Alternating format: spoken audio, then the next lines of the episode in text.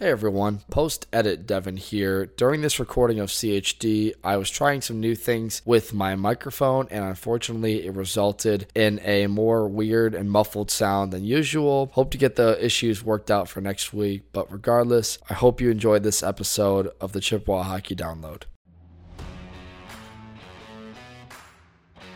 Welcome back to the Chippewa Hockey Download, episode number eight. We took two weeks off well, we've got more content coming up on the men's side. We're circling back to the women's side, but to start, welcome back, everybody. My name is Devin Sarah, alongside my hosts Derek Steele and Matt Ryder, first times on the pod. Derek, how you doing, man? Doing good, Devin. Been working hard, ready to get back up to Mount Pleasant in a couple weeks. That's awesome stuff. I know uh, the moving process is well underway, and uh, one of our guys on here, Matt Ryder, is already back in Mount Pleasant. Matt, how you doing, man? Yeah, I've been doing good. Been in Mount Pleasant since the 4th of July. Been grinding, been working at Dunham's uh, near Main Street over there, just trying to make some money before school year starts. We're going to get Leadership Safari going here around the August 18th. So excited for that. So it's getting a little busy over here. Yeah, that's awesome stuff. I know Leadership Safari, you mentioned that. I'm going to be a guide this year for. So yeah, pretty good stuff. I just moved into Mount Pleasant, got in my new apartment here on Main Street it's been good welcoming for me considering I lived in a 12 person frat house last year that was more times than not destroyed, messed with, items stolen, um, messes in the kitchen, you name it, we had it. So I'm glad to be in a new place. Got five roommates living with me, and we're all upstairs. So I finally get a room that's not on a main floor and not too much noise. So really, really happy to be uh, back in Mount Pleasant here. So with that, I guess we'll get right into it. On this episode of the Chippewa Hockey Download, this man is a member of the CMU Women's D2 hockey team. He is the head coach and entering his third year. He took CMU to their best win, most wins in a season this past year with 13 and their first ever Nationals appearance. He has 12 plus years of coaching experience and is a die-hard Michigan football fan. Please welcome to the podcast, Christopher Haney. Yeah, thanks, guys. Thanks for having me. Appreciate it. Looking forward to it. I've watched all of the podcasts you guys have put on so far, and really good stuff. Thank you. It's been a pleasure to get to know some of these players on a personal level. Me and Joe have talked a lot about rebooting this, and now that we're five, getting six episodes deep on the reboot, it seems like it's going well. And we've been looking forward to this interview specifically for a long time because of how much success your team had this year. And we're going to get all into that conversation and more coming up on the pod. But just to start, tell us about your background in hockey. Did you grow up playing the game? Been involved with a number of sports. I know you've coached travel baseball as well.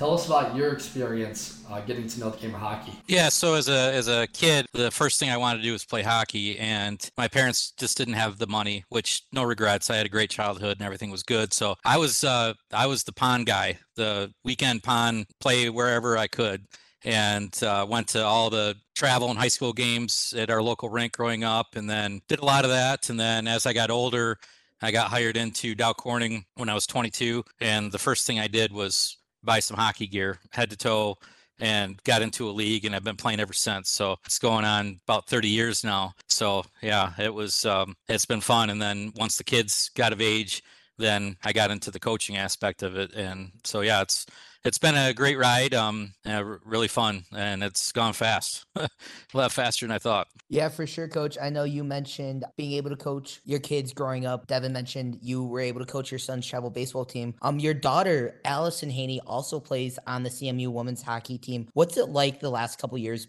being able to coach her at the collegiate level? I certainly think at the collegiate level, it's pretty unique to have a father daughter or child head coach. So we make it work. And I think that with her personality, she's been accepted by the team. And that was certainly some concerns of um, the coach's kid. How is this going to work? But uh, if anything, um, there's coaches maybe out there, especially at the youth level, that play a little favoritism sometimes. She would be the first to tell you that I'm way at the other spectrum of that. So the way that I did with, um, she knows that she needs to earn her time time and her role and you know where she's at compared to everybody else and she's having a great time and it's been fun to have her. And with the youth level, I quickly learned with my kids to uh, make sure that we still had a relationship when we got home. Is I kind of have this the other coach take my kid and then I'll take theirs. So Brandon Philbeck, our assistant coach that primarily works with the defense, and she's a defenseman. He just kind of coaches her, and I just kind of leave him alone. I kind of focus on the forwards, and we get along a lot better that way. So. my son when he was about 13 we realized that we couldn't coach i, I couldn't coach anymore with baseball or hockey and, and then um, we kind of pushed each other's buttons a little bit but we still get along great but yeah from him especially going into the high school ranks for high for hockey and baseball i wasn't going to coach anyway so but for allison and i it's worked. We kind of have the same temperament and personalities and get along pretty well with it. Yeah that's a really cool aspect the coaching and having a daughter on the team. Going back you know you played hockey back in the day but were you um, into you mentioned baseball. Did you play baseball as a kid or any other sports or um, any other sports that you were coaching can you tell us a little about that yeah so growing up i primarily played baseball and got into some football and some basketball and i pretty much did it all whatever my parents were really supportive from that on on what they could afford so any of the rec stuff i, I was into and played as long as i could and and then once we once I graduated high school, then into the rec leagues. Uh, hockey was by far my favorite, but played softball for a long time till my knees gave out, and uh, basketball here and there. So now it's golf, and I, if I could redo it again, I wish that I would have played golf in school. Everyone loves golf these days. I still don't get it. You know, my roommates are trying to get me into it, and it's the perfect time right now in the summer season but I just Matt, we need we need to get you golfing soon. I just don't get it because it's just like I'm yeah I'm more of an agile guy, basketball or lacrosse. So golf takes a lot of concentration. So you know maybe one day one day I'll get there. Taking... Course is right there in Mount Pleasant. You got to make a two, oh. trek over to Bucks Run. So you mentioned the travel baseball, the hockey growing up. You coached. You're from Midland. You've coached 19 under women's, 14 under women's for a number of years and you had Allison come up through the ranks with that. What experiences did you gain from teaching girls at a young level, and what did you take with you to CMU when you ultimately came and started coaching a really good hockey? Yeah, so if you don't mind, I'll, I'll, take you to the beginning. So my son, when he turned four, Allison was about six, going on seven at the time, and we just thought that okay, we'll get her into figure skating, and he'll do learn to skate, know, skills development, and then within a year, she's like, I don't want to do figure skating. I want to play hockey.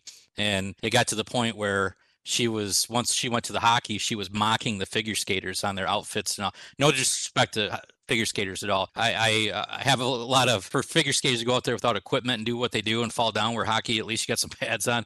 Uh, a lot of respect for figure skaters. But anyway, so she got into that, and so she went through the ranks with the boys until Pee Wee. So about 12 years old. Typically in Midland, it was always a 19U team when we we got started. So at Bantam, then it was natural progression when checking started and boys that the girls went over there. So at that time, I had kind of alternated head coaching my son's team and my daughter's team, and then getting into the 19 ranks. The Dina Howe was the creator of the girls team in Midland, and matter of fact, her daughter Faith just graduated from CMU. She played on the softball team for the last several years, and she had another daughter that played for Davenport women's team. When she the her daughters aged out, it was like, okay, what do I do now? Do I continue on with coaching my son's team as a priority, or do I go to the girls? And they there was really no other coaches at the time. So it, it was kind of a no brainer to me. What I it was already a good program, but what I wanted to was build it up and build the program. So what we were able to do within a year or two, we not only we went from tier three to tier two, and then what that did is that some of the local players in the Tri Cities, they were going down to Detroit or they were going to Kalkaska, wherever they were searching, seeking out that higher level hockey, so to speak. Big takeaway from that, and well, so for the girls when I left, we had built it up to three teams. We had 12U, 14U, 19U. So I took a lot of pride in that and building up the program and giving girls the opportunity to play because what would happen is if there wasn't really a, uh, an outlet as they got older, girls just quit hockey right? And uh, so to have a progression where you can go from one team to the next is pretty awesome, especially in area because you know Detroit, Grand Rapids, they have those options, but not so much the further north you get here. So convincing those players to stay, uh, I'm going to age myself here, but I call it the field of dreams, right? If you build it, they will come. Those first couple players, and Leah Palmer being one of them that's on the team now, she's was from Clare, played Mount Pleasant Youth League, and then was playing down in Meyer AAA down there. A player like Leah, like, hey, you know, if you build it, they'll come, but I need a few of you to come first, right? And then get some success. And that's exactly what happened. Is we got retained more of those players and became quite competitive at the tier two level. So that's what I'm taking into CMU now is the same thing as we're building it up. Is when I first started recruiting three years ago or so, a lot of players that I was recruiting didn't even know we had a team. To build it up now that they know about us, especially with our social media presence and our exposure that you guys are doing an awesome job providing for us. You know, that our recruits watch or you know people interested watch and see those things. So it's we're in that build mode. If you build it, it'll come last couple years got some really good players in, and that's what's happening now. Is that we're gaining a lot of exposure and a lot of interest from from a lot of players, a lot of talented players now. So that's a good thing. So that's that's where we're going with CMU. The same thing in Midland is building it up, right? Make it even more successful, more fun. Devin mentioned, coach, that you're going into your third season at CMU. Can you kind of talk to me about what that process was like three years ago? Getting the job at CMU and what accomplishments going into the season do you want to see your team be able to accomplish in your third season? Yeah, so when the CMU job was posted, and we had had a little bit of interaction with the CMU women's program in the past. If you guys know who Nick Olson is, you've seen his banner up above the Zamboni door at Martin. So I had coached Nick and I had coached uh, his younger brother, and actually his sister had played on the girls' team in Midland. So there were we had a handful of times that we would practice with them. And then that was probably around 24, 2013, 2014, 2015, maybe. And then when Brittany, the previous coach, she had come over for me in the summer to help run some summer power skating, right? Conditioning skating. So I had had some some contact, some with CMU and was kind of following along. And then I see that the job was posted, and that right then was going to be my pretty much my last year. Um, Allison was going to age out from 19U, and then when I read the job description, the qualifications or the requirements, it kind of like it was written for me, right? You know, it's like, and at that point, my son was going to high school hockey, and then Allison aging out. It's like I could be done coaching, and I wasn't quite ready to be done. So uh, I realized I was going to miss it. I applied and wasn't really sure what to expect. and how many applicants were going to be, and just went over and talked with Mac and some other players, and had the interview with the Martin and stuff, and talked about it. And when I was selected, it was pretty exciting and understanding of you know the previous history of the you know, the record and what the program was about of uh, okay, now we're on a challenge. What can we do to to build this up? So the last three years have really they, have exceeded ex- expectations. I I take a lot of like that's one thing I really like to do is build up a program like I did with the girls program or a little bit with my son in Midland with the travel at his level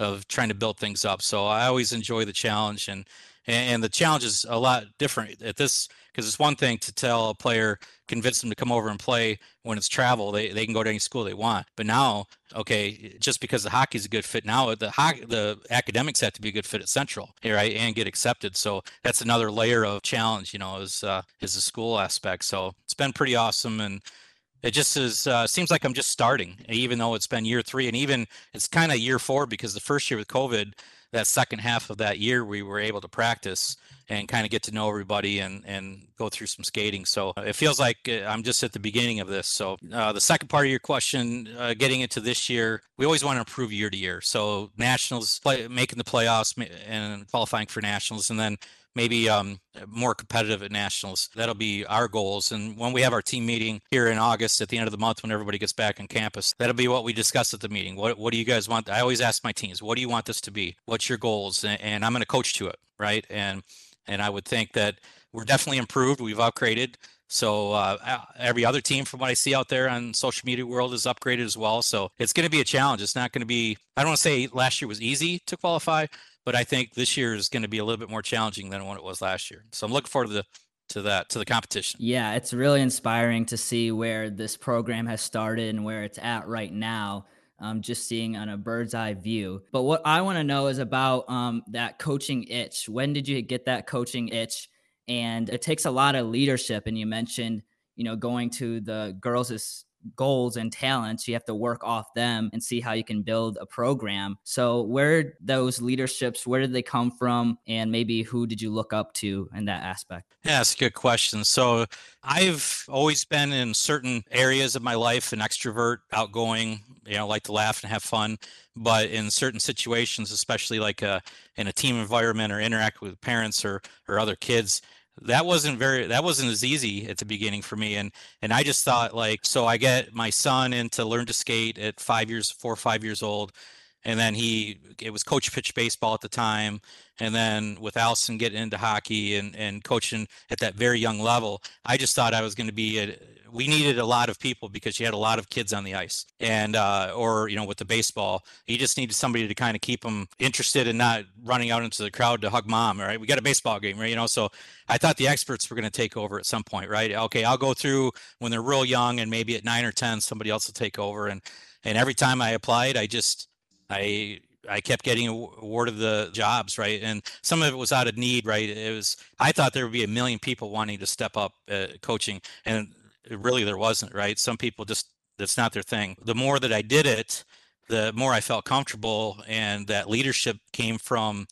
the coaching part with just the team interacting with kids and teaching them coaching them and then not only that but then going to interact with parents sending emails community it seems easy but at the beginning it's not so much. So um, the more i did it the more i got comfortable and then uh, the hockey was a little bit of disarray because it was kind of at the Midland uh, League because there was a turnover of the old guard, so to speak, where their kids were aging out and moving on.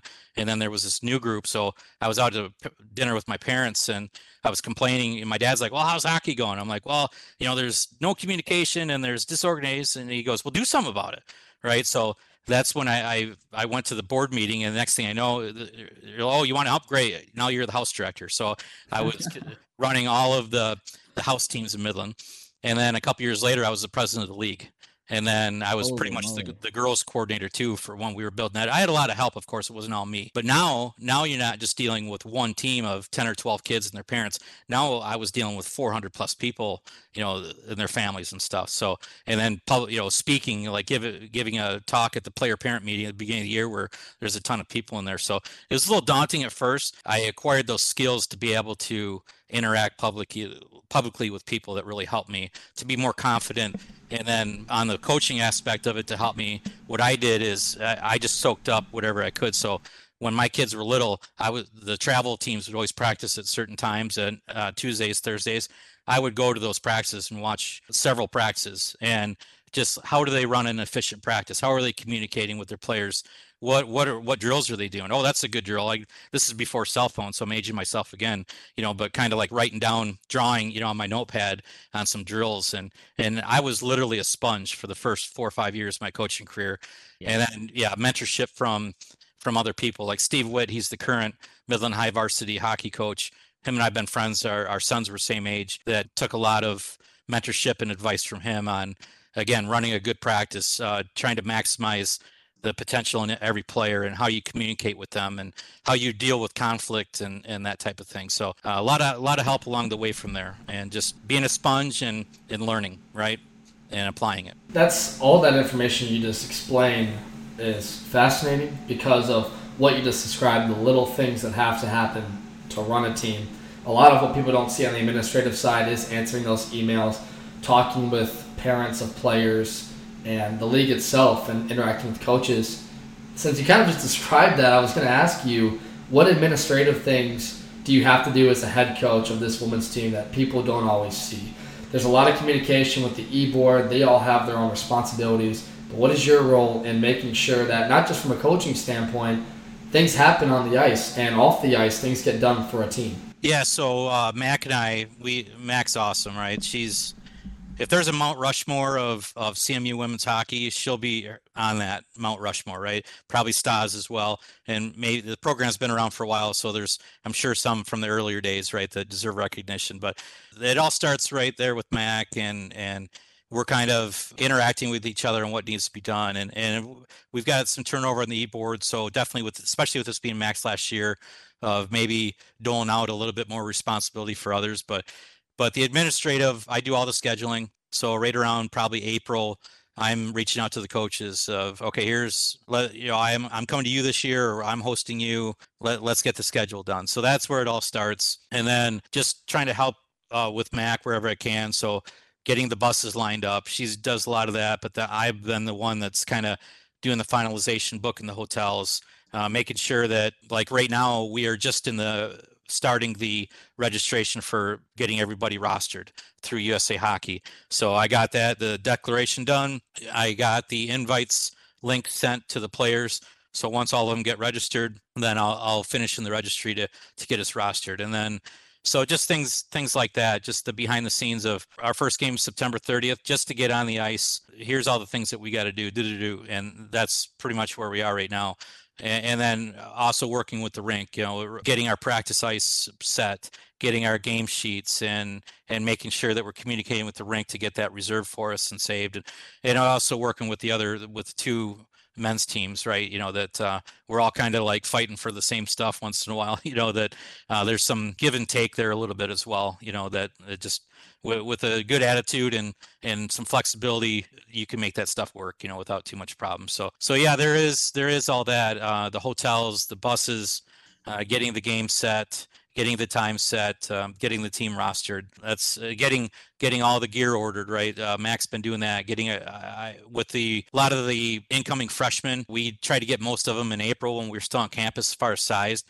But some of them have come this summer to do their their orientation. So I've met them, got their jerseys uh, fitted, their warm ups and all that, so we can get an order. So you're not going to get a, a, jersey that looks like a drape or a curtain, you know, when in September. So it's important to get the sizing right and all that. So, but all that you want to get it done because it can take two or three months for our, our uniforms to get here. So it's important that we get that order in as soon as possible. And then, and then uh, on top of all that is just it's the budget, right? Is making sure that the expenses are accurate, and and Mac primarily does that, and I assist her where I can, just so when we do the the fees that they're right, right. So we're not too far over budget or too far under budget, right? That's definitely don't want to be in those situations. So it's definitely once you kind of get into season mode, it's just maintaining the budget and making sure that everything's in line there. One stat I have written down in my notes, coach, is three players on your team were in the top 50 for all of women's division two scoring last year, that being Kylie Del Rey, Zoe Saudi, and um, Caitlin Williams, all three of which were freshmen last year going into their sophomore season this year. You have seven new freshmen coming in. How is it going to be for them? Trying to, I don't necessarily want to say fill the shoes of the freshman class last year, but definitely a tall task for them. What do you want to see from your new or your seven new freshmen this upcoming season? Yeah, I'm excited. So I've been doodling a lot on my notepad on line combos right now, and it's exciting because I have more firepower to work with, you know, than what we've had. So and last year was a great team. Uh, don't get me wrong, but but we definitely have added some pieces, and it's just how are the how are they going to work together? And you never want to put a lot of uh, pressure on a freshman of hey we need x amount of goals or assists or you need to do this or that. We just want them to get get adapted get adjusted here and and take off. And last year's freshman class was without question made a huge impact just like the previous year with our goalies uh, right that um, they're all good players. And what i think is going to be a plus is the players that we're recruiting and are coming here are coming from successful programs. So they're used to having success. They're used to winning championships and, winning games. So they're going to expect the same thing here, right? You know, so when you plug them in, uh, what I'm excited about too is adding those players is that we're going to have a lot more depth than we've ever had. And kind of last year going into playoffs and nationals, we had a couple forwards injured, we had a defenseman injured, we had a goalie injured. This year we're going to have 22, maybe 23 players that if something happens, then you know with 20 minute period games the length of the season, that won't make as much of a big impact uh, if we lose somebody, right? That that we can plug somebody in. So and it's going to make things uh, pretty challenging in practice too, because we're going to have four lines, three sets of D, three goalies. I'm looking forward to practice being a little more competitive uh, because people are going to be trying to grab roles in practice, and I think that'll only make us better when we get to the games. You know, looking at the prospect skates and kind of recruiting, you might have a couple scratches this year on the season so um, I think we had uh, Nathan Bottles on, and he mentioned that some guys are not going to be able to play for a series or whatever. and it can yeah it can make practices way more competitive right? Like earning their spot. But looking at the prospect skates and new players how are you analyzing them? What are you looking for um, when you're building your team yeah number one i've been doing this long enough be a good person be a good teammate um, pull in the right direction, right? All the coach speak, right? Be coachable, positive attitude, fit in with your teammates. That first and foremost, I think chemistry is half the battle, right? You know, you don't have to love each other, be best friends, but if you respect each other and all pull in the same direction, it'll make hockey that much easier. It's a hard sport to begin with. It's even harder if you're pulling in different directions. So, oh, yeah. are they uh, personality wise? How are they going to fit in? And then, yeah, talent, of course, is is, is a big part of it. And so, when you're looking at the uh, kind of the off ice stuff, personality, fitting in, uh, what I just uh, explained, and then on ice, players that have the awareness, right? Because uh, you really can't coach it. Uh, do you have your head up? Or do you anticipate plays? Go where the puck's going to go instead of instead of where it is, right? You know, take good angles, the effort, the battle. So if you can get play players that can think the game that way, then that that's a major plus rather than having your head down and as I call it hot potato, right? The puck gets on my stick, I feel uh, pressured, I'm just going to get rid of it, right? Um, you know, so the more players that you have that that can anticipate plays a play or two ahead and and um and, and hockey's read and react, of course, but it shouldn't be all react, right? If if you uh, buy into our systems that we're doing and know where to go, like on the forecheck or be comfortable in the power play, penalty kill, those type of things, that's that's really what I'm looking for is is the awareness part of it, the IQ, hockey IQ. Great answer to that. I know from our conversations with Mac, she's talked about that competitiveness and putting players in bigger roles. And you guys were a young team last year. You're going to be again this year. It's important to see that kind of transition happen where you guys do feel comfortable in those high pressure situations. Getting more on to this past season then, what actually happened to you guys. 13 wins, I mentioned it. The most successful year in women's team history. The first time you guys ever went to nationals. It was so much fun that you and your daughter Allison had fun on Halloween. You dressed up as one of the Hanson brothers from the movie Slapshot, and there's a great photo that circulated on Twitter of you as the forward. I think Alex Hanson maybe you were going for, but you can tell us yourself. And then Allison was the blind ref. So tell us about how much fun it was to get off to the hot start you guys did, seven and zero oh and nine and one in your first ten games. Oh, without question. The first half, simply put, was just magical. And going into playing Michigan State the previous year, we were 0 4 against them. And they were tighter games. We just struggled to score. Our, our goaltending was on point.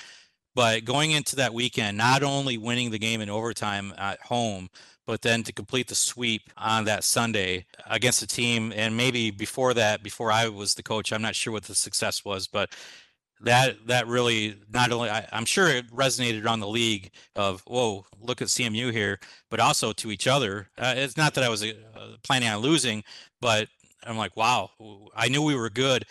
When you see him practice in September of last year, the practices were quicker, the reps were better, the just the speed, the energy, everything was was way better than the previous year. So you're like, okay, I know we're good, I know we're better, but still, I'm not going to know how good we are until we actually play a different team. And then so getting into state, it's like, okay, we're we're not only competing, but we're taking it to him here a little bit. So coming out of that weekend, I didn't want to get too far ahead of myself, but the first thing I said to my assistant coaches is, we have a legitimate chance to to go to nationals. Yeah, it's only October eighth or whatever it was last year, but this is going this, this is going to be good. And then we go into Bowling Green, like all the overtime games that we that we played in the in the first half, we won, and it just those crucial plays we get a big save from Lauren or, or Bree. We get a breakaway that you got to score. We scored. So we need the bounces. We got the bounces. And it, it just like even in all those overtime games, we were behind late in the third period. And I believe every one of those games. And then so that's a that's an easy time for players to hang their heads or coach to push the panic button and, and freak out a little bit. And I just even I, against Adrian when we beat them in overtime at home, we were down four to two with I think three minutes left. I never once saw a player hang their head or complain or some you know just like act like the game was over. I what I saw was resolve, and that was a huge huge positive sign. I knew that um, the way that things were going wouldn't last forever because you know with the the hockey gods right we were seemed like we were all the way like we could do no wrong. I knew it was going to swing back a little bit to the center of the pendulum but i was it like went too far the other way right in the second half that we just crossbars and we were a bad bounce. It would go off somebody's skate into the net or, or we had a wide open net and and miss it by an inch or something you know so but that first half it just whatever we touched literally turned to gold pretty much all the way through and, and it was just a it was awesome wave to ride because everybody was just so positive and so happy and so energetic about what was happening, especially some of the vets like Mac or Mariah that's been here a long time, Stas, witnessing that from a previous player to a coach now. It was it was just felt good to to have the success that we did for sure. Coach, you brought up that Adrian series, um, the 4 2 comeback at home. And then unfortunately, you went to Arrington. Um, it was an unfortunate loss at Arrington Ice Arena. Your only loss in the first semester, 9 and 1 in the first semester. What were some lessons that you learned in that Adrian series that you were able to, to take with you to the tournament, to nationals, and into later in the season? Yeah, the interesting thing about Adrian is in the game that we hosted that we won, there was a particular player, won't say a name number, no disrespect, but she wasn't in the Saturday game and she was at the Sunday game. And quickly it became clear that she was a first class agitator and really got under our skin.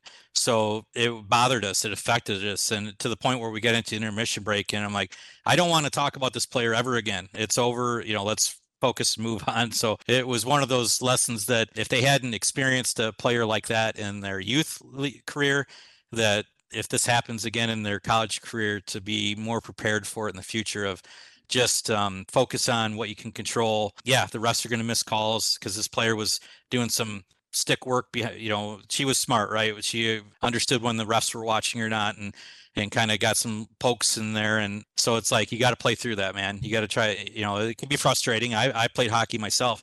I played against those exact type of players. So I think that further on we got uh, used to that i wouldn't say that uh, it was a problem all year but just that interaction with channeling your energy the right way uh, you know towards okay let's make it hurt on the scoreboard if they want to talk or or do things like that behind the play let them do it let's focus on what we control and that's putting pucks in the net and staying out of the penalty box, right, for retaliation, that type of thing. So I think that was a good lesson that we learned. Yeah, and coach, I mean, to be nine and one for your first ten games of the season, no matter how it is, you know, overtimes, get lucky or whatever. I mean, and these are just new players. Like most of your team were freshmen, so like that, and to be down and come back, that attests to the players and your coaching staff. So that's just amazing in itself. And that Adrian series was crazy. I think me and Devin, we called that series. And yeah, with like three minutes left, you know, Del Rey to just come back and put that puck in the back of the net and make things exciting. But even coming back in the second semester, playing Sault College and then a D one team in Penn State, you guys gave them a run for their money and played competitively. What can you say about, you know, how your team handled in those situations? Yeah, so um, the Penn State game was added late, and it was part of they wanted to get an extra game in because they were heading up north to play Lake Superior State that weekend, and we didn't have a, a game. So I thought, man, going into the Sault series, it would it would be nice because we were just getting back from semester it would be nice just to not have four practices and play Sault because it's a game. It didn't count in the rankings or standings. But you don't want to. I'm not afraid of losing. You know, if it's a competitive game of four three, whatever. You just don't want to be so out of your competitive level with another team that it's a ten nothing game because that doesn't do anybody any favors, the winner or the loser. So it, going into that, I knew it was going to be a challenge to to be competitive with Penn State but I just wanted to win or lose. I wanted to be competitive because I wanted to help us to be ready for that speed against Sault, and I think it definitely did that. And then to come out of it where we only lost two nothing, I believe, and in that game we had several chances. It wasn't just that they were controlling the whole play and outshot us 100 to 10, or you know that we were competitive. And then going into the Sault game, I think that that definitely carried over of, hey, we're a good team. We've had success. Let's go with these guys. And we were only one of two teams that gave Soo a competitive game all season long. The other being Assiniboine, which is was like the two-time defending national champs. So right. that's that was the message to the team. Yeah, they beat you, but look at there was only one other team that hung with them, and that's what we want to get to. Soo's an amazing team. They have a great coaching staff up there, you know, but they're also a full roster, right? 20 plus players that's that's what we want to get to too and just just keep working hard and improving to you know hopefully get a victory against them here soon. I don't think it's a secret that part of the success that you talk about with teams like penn state Sault college taking them to overtime you're one of the only teams in the country you just said to do that uh, your goaltending was stellar. It has been for a long time. It's part of the backbone. You told Rasty McGibbon one of the interviewees at the national tournament. This is part of a two-part question here.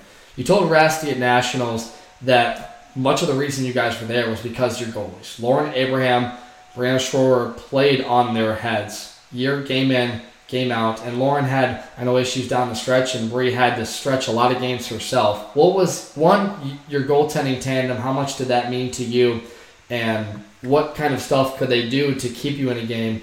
And then tell us about your national experience, knowing that you guys were banged up going into that, and you had to have Bree play lights out essentially. Yeah, so to build a successful hockey team, you have to build it from the net out. And coming into that first official year to get two goalies, especially of that caliber, was huge.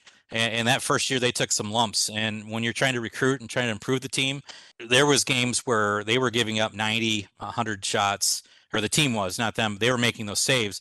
And yeah, we didn't win the game, but we were only losing for nothing, five to one. So when you're going to recruit and saying, "Hey, we're we're close," you know, we only lost five to one against this team. We just need some more firepower. That was solely due to the goalies on you know, making all those saves. It's just ridiculous, and, and it gets to the point where you just expect the saves, and whether it's a breakaway, it's a two on zero, uh, they're like, "Oh, they're gonna make the save," you know, and, and it's uh, it's just they can make non-routine saves look like routine saves, and that's just a sign of a good of great goalies, right? And and each of them had their moments where they shined. Where Lauren was just absolutely lights out against Penn State, and Bree was just out of her mind against sue right? In those those two games in a row there, that it's it's hard to expect a goalie to reach that level, but you know for them pretty much day in and day out. You just you go into a game confident in every game that you're going to have a chance to win the game just because of your goalies and the saves that they make. So I knew that that first year giving up all those shots that's not sustainable. They had great attitudes. They they persevered. They're looking at the big picture of building the team, supportive and all that aspect. But then last year, it's like, oh, let's get let's knock those shots against down a little bit. And there was a few games where we gave up some shots, but I'm trying to get that down to a more realistic 30 30 shots on goal a game, maybe you know average. And we were around there. Uh, some sometimes a little more, sometimes a little less. And, and with the goalies as good as they are, to get it to okay, we're going to try to give up only 25 shots on net. I like our chances against anybody that we that we played last year with, with them in net. And, and yeah, unfortunately, uh, Lauren was a little banged up, but Bree stepped up and, and she was there for for every game. And Lauren, I've talked to her a little bit earlier in the summer. She's doing good. She's she's going to be 100% when we get back. So I'm just looking for more continued success from them, you know, from what they've built on already. So it's definitely it gives us a ton of confidence just going into any game when you got one of them in that for sure. Another game coach that stands out for me or stands out to me for Lauren Abraham it was against Notre Dame in I believe it was early December. It was a six nothing shutout win for Lauren Abraham at Notre Dame. But kind of looking at your schedule, your schedule has officially been released for the 23 24 uh, season. Is there any opponent? Is there any game that kind of stands out to you, or is there any games that might be circled on your schedule? Well, um, the, we have to start fast. Last year we started fast, and, and the way that the rankings work is if you have success early on and you get that ranking, those points built up, they don't really move a lot the other way going down if you have some hiccups. So what what allowed us to get into nationals, yeah, we had a, a few bumps in the road in the second half, but with so so much success early on that it got us pretty much uh, number two or three in the re- official rankings and release all the way through. So we're going to start with Northern Michigan, who is historically a successful team in this league. They were a little down last year, not because of talent, but they only sometimes would ice eight, eight or nine skaters. Well, they built that up. So we're going to start with Northern and then Michigan State first two weekends. So the season won't. I don't want to put too much pressure on the opening weekend. It's a long year, but we're going to want to be successful in those first two weekends, put our best foot forward, be successful there. I think that'll set set the tone again like it did last year, right? And then moving into the year, Aurora is a new team this year, and they're kind of they're in Chicago. They have an NCAA D3 team. So the question there will be, I think uh, the the new coach was a previous coach or had been involved with the Team Illinois AAA program there.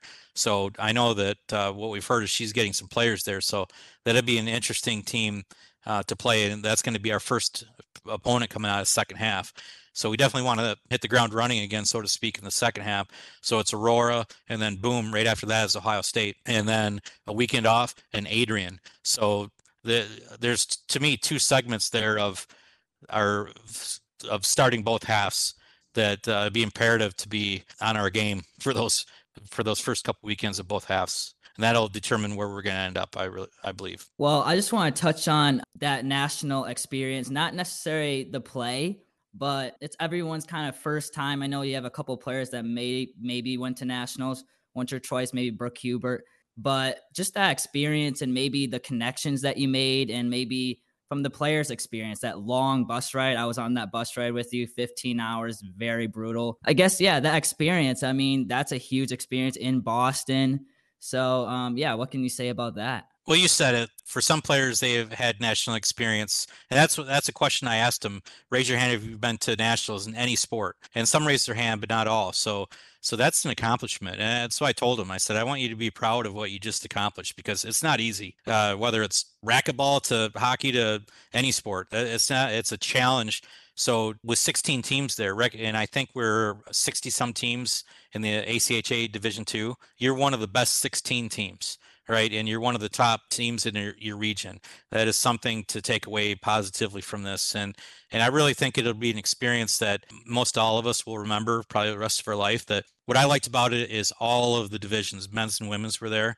So you guys were there, right? You know that walking around that huge rink, uh, that huge complex, there's games going on everywhere, and especially with some of the Michigan representation, men or women's, right? Adrian or Michigan or Grand Valley State, a lot of teams were there to. Um, and, and what I found too is that with some of the teams that I played, that you're networking with them where you know there's been some conversations if there was open slots on the schedule uh, let's try to let's try to schedule some games down the road. You know, I talked to Dakota Bottineau, coach, great guy, right? Let's let's see if we can do something in the future. Villanova's coach had the same conversation, so it's awesome. It's cool to rub elbows with with your peers at that level of, of your season and just experience it together. You know, the success, right? That I don't want to say last year that we were just glad to be there, but also in the same respect, when you walk into that huge complex and you see all these games, you're like, wow, this is for real. We really did this. We're really here. That was pretty cool, pretty amazing.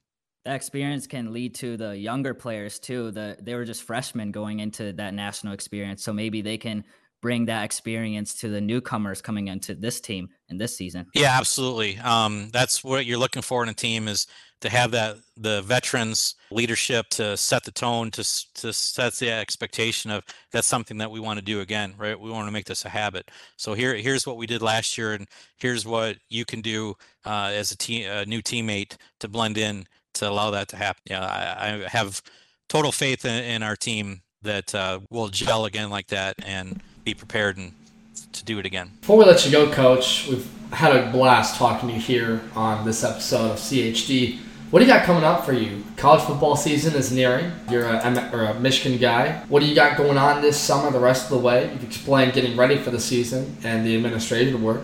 What are you doing personally in your free time? Yeah, so the um, company that I work for here in Midland, we had our summer shutdown in June that kind of migrated into July. So I was working quite a bit of overtime. But with my son not playing baseball for the first time in about 10 years, uh, I haven't been chasing him to some tournament somewhere. So whenever I have a free chance, I'm golfing. And coming up here in a couple weekends, we're going to go up to Shanty Creek up by Bellaire and do our annual guys trip where I think this year we have 20 guys and we're going to golf basically 70, uh, 90 holes in three days. So I'll see if I'm still able to walk and stand by the end of that weekend. So that's a lot of golf, but a lot of good times, a lot of good natured razzing. Uh, it's some people that they come from all over the country really now that that's the only time that you see them is once a year is this weekend. So a lot of great people. I can't wait for it. So whether I golf good or not, it's just awesome to hang around with some people. So that'd be the highlight of of the rest of the summer for me and otherwise just waiting to get back on the ice. That's, So- that's crazy. I barely, I barely can do 18 holes in a day, let alone.